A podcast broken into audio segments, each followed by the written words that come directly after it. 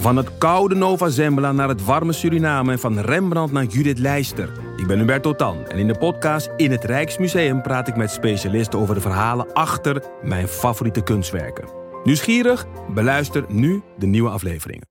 Ben jij van plan om dit jaar te starten met beleggen? Of ben je er al mee bezig en zoek je een portie inspiratie? Wij zijn eh, Jasper en Twan, twee doodgemode maar compleet verschillende beleggers.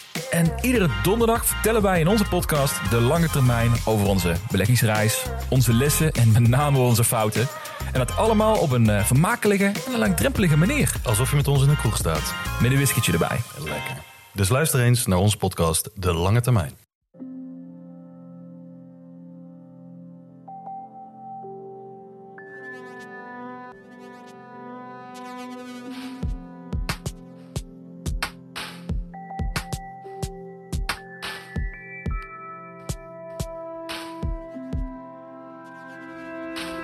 Hey, ik ben Pieter van Relaas. In Relaas hoor je waargebeurde verhalen en die worden verteld door de mensen die ze zelf hebben meegemaakt. Deze week laten we een reisverhaal op je. Het is een wild avontuur van twee onbezonnen kerels op weg naar ergens. Maakt eigenlijk niet zo uit waar. Het wordt verteld door Reinhard. En ik vind dat er een ongelooflijke vrijheid en avontuur van dit verhaal straalt. En ik denk wel dat we je daarmee een plezier kunnen doen. Zeker in deze periode waarin onze vrijheden toch serieus ingeperkt worden. Ik had er in ieder geval heel veel plezier in om ernaar te luisteren. Dit is het avontuur van Reinhard in Relaasvorm.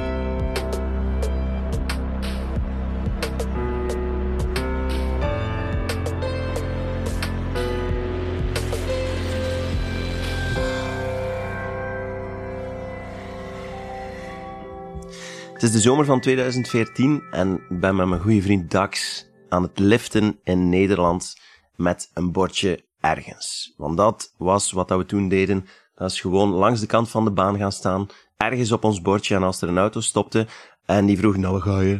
Uh, dan zeiden we gewoon ergens. En uh, zelf al wist die persoon toen even niet wat dat er gebeurde, omdat niemand dat doet.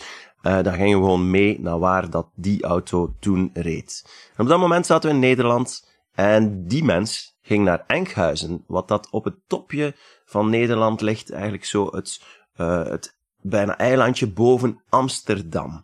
En wij komen daartoe, hij zet ons daar af en onze dag begint supergoed, omdat voor ons de jachthaven van Enkhuizen ligt. Vol met grote, mooie boten. En onze droom was altijd eigenlijk al geweest, is liften op een boot. En op dat moment zagen wij eigenlijk onze droom al helemaal uitkomen. Dus wat dat we doen is, wij lopen op die boten af en die zitten vol met Duitsers. Feestende jongeren, feestende mensen en we denken, ja, dit wordt de max. Maar de eerste boot is al een Nein, nein, uh, Entschuldigung, uh, tweede boot is, uh, nein, dat is niet kan gebeuren. Een beter Duits dan. En zo gaan we boot af, boot af, boot af. En uh, het zijn allemaal nines. Totdat wij onze, onze droom eigenlijk lichtjes aan terug beginnen op te bergen en denken, maar dat is niet erg. Maar we zijn in Enkhuizen en morgen liften we terug verder naar ergens. Dus wij wandelen terug richting het stad in de hoop op daar een verblijfplaats te vinden. En plots horen we achter ons ding, ding, ding, ding, ding. En een fiets komt dichterbij en er zit een vrouw daarop en die zegt, nou jongens, uh, als jullie uh, nog een verblijfplaats zoeken, ik denk wel dat ik uh, iemand ken. En denk ik, oké, okay, cool, leuk. en we volgen die vrouw, iets zwaardere vrouw op haar fietsje, naar een andere kant van de jachthaven, waar er ook een echt grote boot ligt. Een, een, een 19e eeuws schip, groot metalen schip, met een, met een houten mast in het midden en zo'n een houten mast van voor op je schip. Uh, ja, ik weet de naam eigenlijk nog altijd niet. Ik zit een mast van voor op je schip, zo een houten ding met zo wat netten eraan. En uh, wij komen daartoe, die vrouw zegt, nou jongens, uh, kijk, dit is hier, uh, dit is hier de schipper, dit is een vriend van mij. Hij zegt, ja, oh, welkom op mijn boot, komt er maar allemaal in.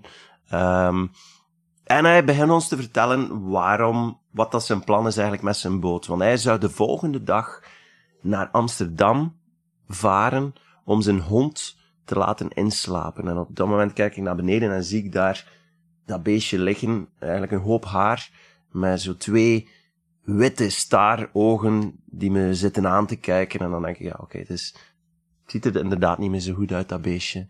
Het is inderdaad wel beter. Uh, maar vooral blij omdat we naar Amsterdam gaan varen de volgende dag. En wij komen die kajuit binnen uh, en, en de avond begint en de drank vloeit rijkelijk. En um, we krijgen op den duur ook ons kajuitje toegewezen. En we denken, yes! En voor de eerste keer slapen in een boot. Uh, het kajuitje was wel een beetje vuiler dan verwacht. Hondenhaar, um, vuile dekentjes.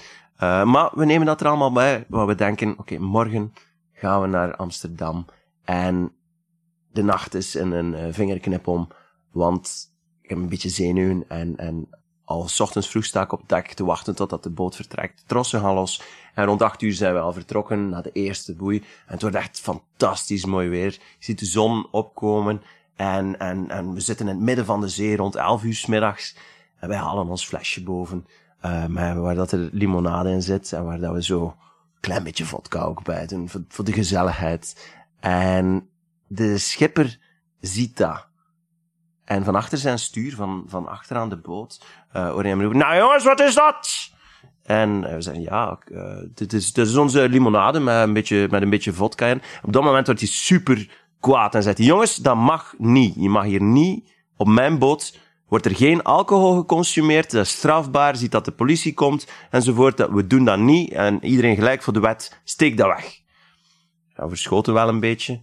Um, uh, maar we, we doen dat. En uh, naast ons, op dat moment, was er ook nog een medegast, een goede vriend van de schipper, die meegevaren was. Uh, Henk, in zijn t-shirt, helemaal vol met kleurtjes, gebatikt, lang haar. Um, en die zegt, nou ja, dat is Henk. ja, ja, maar stiekem bleven we toch nog altijd een beetje uit dat flesje drinken. En we zetten ons van voren op de boot. En die boot is zodanig groot dat de schipper helemaal van achteren staat met zijn stuur. In het midden heb je groot woongedeelte dat er een beetje uitzit. En met de mast daarin. En van voren op het dek is er eigenlijk plaats om stoeltjes te zetten net aan het, het houten stuk dat eruit steekt. En dat is waar dat wij zitten. Ik zit uh, naar de zee toegekeerd en Dax en Henk kijken naar mij, dus zitten eigenlijk met hun rug naar waar dat de boot naartoe vaart. En in de verte zie ik zo de, de sluis die uh, ingang verleent naar Amsterdam, zie ik zo opdoemen eigenlijk. En, en naderen. En ik denk, oké, okay, we, we, zijn er bijna, het is nog altijd schoon weer. Uh, we voelen ons een klein beetje bruinen. En naarmate dat we dichter komen, zie ik ook dat er daar een boot ligt. Een, een soort 17e eeuw schaljoen dat hoog boven onze boot uittorent, omdat dat het achtersteven van zo'n boot eigenlijk heel groot is. En er hangt er ook zo'n een sloepje aan en er zijn wat mensen van boven die daar staan. Maar onze boot vaart redelijk snel. En op dat moment ben ik ook niet aan het denken van, ja, maar hoe snel vaart een boot? Moeten wij niet stoppen? Zouden wij niet, uh, gaan wij daar niet op invaren? Dus mijn, onze boot nadert en nadert en dichter en dichter dan 60 per uur. Dat blijft 60 per uur. Totdat we op 20 meter zitten van die boot, bijna in de sluis. En, en ik mij letterlijk afvraag, maar Henk, moeten wij niet, moeten wij niet stoppen? En hij zei, ja, stop! En hij begint, hij begint te zwaaien naar de schepper, staar echt. Op dat moment zie je de schepper, maar dat is allemaal in een fractie van een seconde, kijken naar ons en zijn stuur omdraaien. Wij lopen weg, want we zijn nog maar twee meter van de boot, één meter. En de het voorsteven, de voorste mast, crasht, crasht tegen die sloep aan. Wij lopen weg op het dek. Bijna zoals in een actiefilm zie je die paal op het dek vallen, net achter ons. De sloep uh, gehalveerd in stukken valt in het water. De mensen op de boot voor ons zie ook in paniek uh, weglopen. En die, die, die stok crasht op het dek, bam, net achter ons. Uh, net niet op ons, moesten we op dat moment blijven zitten zijn. Dan was die op ons gevallen. Um, en eh, ja, we hebben, dit is allemaal in een fractie. We weten niet wat dat er gebeurt. Direct die mensen van het andere schip, die, die beginnen roepen in paniek en boos zijn. En, en, en wij zo'n beetje uh, ja, gelukkig eigenlijk. Dat het niet erger is geworden. En ook met de gedachte van, wat, wat hebben we nu weer meegemaakt? Eigenlijk best wel cool. Uh, on, ons schip komt er precies nog tegen. En ja, de, we, we gaan aan wal, wij wachten. De havenpolitie komt erbij, die nemen onze schipper mee uh, voor een ondervraging. Wat is er gebeurd enzovoort. Die komen ons ook snel enkele vragen stellen, maar die denken ook rap, want er zijn twee Vlamingen die aan het meeliften zijn op een boot. Dit is oké. Uh, en naarmate de middag vordert, wij wachten daar, drinken we natuurlijk nog een beetje meer, uh, een klein beetje tipsy, heel gelukkig, uh, want we weten, kijk, vanavond zitten we in Amsterdam.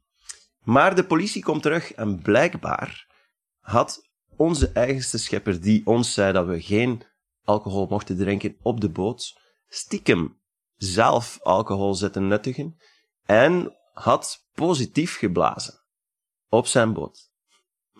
En ja, voor ons was dat ook een verrassing. We dachten ook van, ja, wow, wow, Hoe, hoe kan dit nu gebeuren? Maar, goed.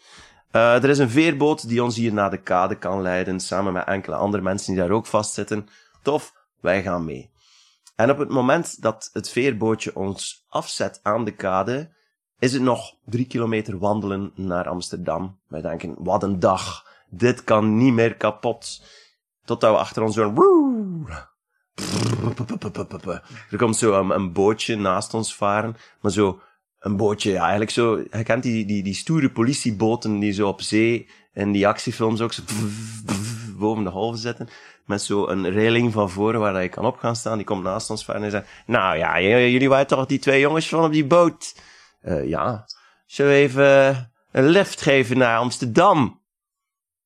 Ja, dan moet je niet twee keer over nadenken. Ja, doe maar. Hop, wij de politieboot op. Uh, Dax in de kajuit bij die flikken. Ik op het dak van voren. Epic. Zonsondergang gewijs de uh, grachtjes van Amsterdam binnen. Totdat ze ons afzetten en zeiden, nou goed, succes jongens, succes op dat punt konden we onze euforie ook uh, niet meer vatten eigenlijk.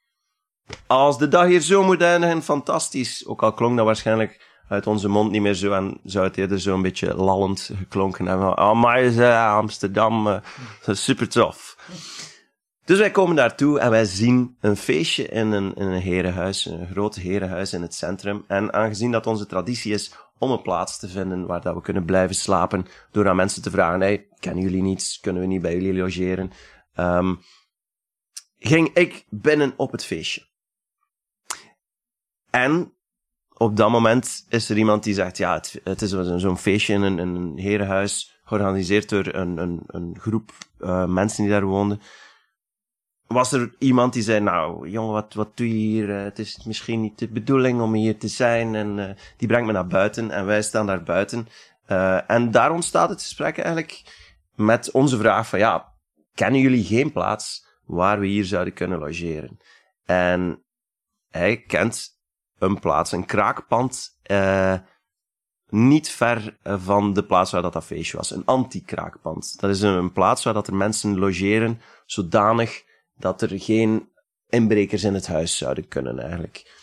En we zeggen, ja, perfect, breng ons daar maar naartoe. En in het centrum van Amsterdam, aan de, de, aan de grachten, in een oud herenhuis, zaten daar een paar studenten die daar het anti-kraak dingen deden. Het was een huis dat aan de binnenkant opgelapt werd, dus met allemaal grote kalkenmuren uh, waarop getekend was. Dat was het eerste wat ik zag toen ik binnen uh, kwam. En er was een meisje, een, een, uh, een Zweedse blondine, die ons binnenliet. En een van de eerste dingen wat ik vroeg is, wauw, mag, mag hier op de, op de muren tekenen? Dat vind, dat vind ik de max. En hij zei, ja, tuurlijk, tuurlijk mag dat, want al die muren worden hier later toch bezet, dus teken maar. En kijk, pak potloden enzovoort. En ik begon op die muren te tekenen. En, en, ik ben mij aan het amuseren en... Um, en dat meisje ziet dat en die denkt ook van, ja, het is, wel, het is wel tof. Hè? En dan, wat doe je? Ik zeg, ik ben, ben ook een schilder of zo. Ah, oh, dus, dat is, dat is de max. Ja, oh, zo, zo, zo fijn zo, ja. En, en, en zo, zo naakt, naaktmodel, heb, heb je dat ooit alles gedaan? Zeg, ja, natuurlijk, ja, dus in onze opleiding krijgen we dat, krijgen we dat vaak. En, um, ah, want dat is eigenlijk altijd al zo stiekem mijn droom geweest om eens zo naakt getekend te worden. Uh, ik zei, ja, ja, geen probleem. Ah, als, je, als je wil, er is daar nog een muur. Zegt, ah ja, oké, oké. Uh, ik heb nog goede stiften en potloden liggen in mijn kamer. Ik ga die even gaan halen. En uh, ja, dan doen we dat hier, hè. Oké. En zij gaat naar haar kamer, ik, ik ga bij de muur gaan staan, Dax gaat in de zetel gaan zitten, we kijken elkaar aan van, wat gebeurt er hier nog altijd? Waarop dat zij terugkomt, um, mij die kleurpotloden geeft, haar uh, badmantel sierlijk afdoet, in de zetel gaat liggen, Titanic gewijs, en ik haar op de muur schets.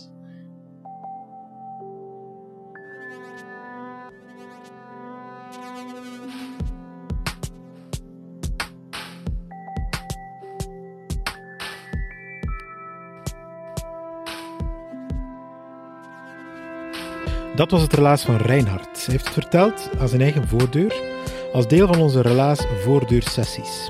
We komen dan langs bij jou thuis, veilig in het deurgat, om naar jouw verhaal te luisteren. En we hebben ook onze microfoon mee. En daarmee nemen we je verhaal op, om het dan in onze podcast tot bij jou te brengen. Als je zelf een idee hebt voor een verhaal, dan kan je ons dat altijd laten weten via onze website, relaas.be. Als we het idee goed vinden voor jouw verhaal, dan gaan we ermee aan de slag. Dan word je een coach toegewezen en die coach zal samen met jou stap voor stap dat verhaal vormgeven tot het beter en beter is en dat we het kunnen komen opnemen aan je voordeur of dat je het misschien eens binnenkort live weer kan vertellen op een van onze vertelavonden. En een paar dankjewel zijn zoals altijd op zijn plaats.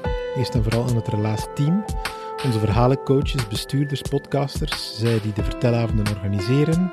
Dank je wel allemaal. Dank ook aan onze partners, dat zijn de afdeling cultuur van de Vlaamse gemeenschap en die van de stad Gent. Dank je wel ook aan onze vertellers. En ook dank je wel aan jou, onze trouwe of misschien wel nieuwe luisteraar. Laat eens iets van je horen, een Facebookberichtje of zo, een mailtje. We missen jullie gezichten nu we geen evenement meer mogen organiseren. Het is echt waar, we missen jullie.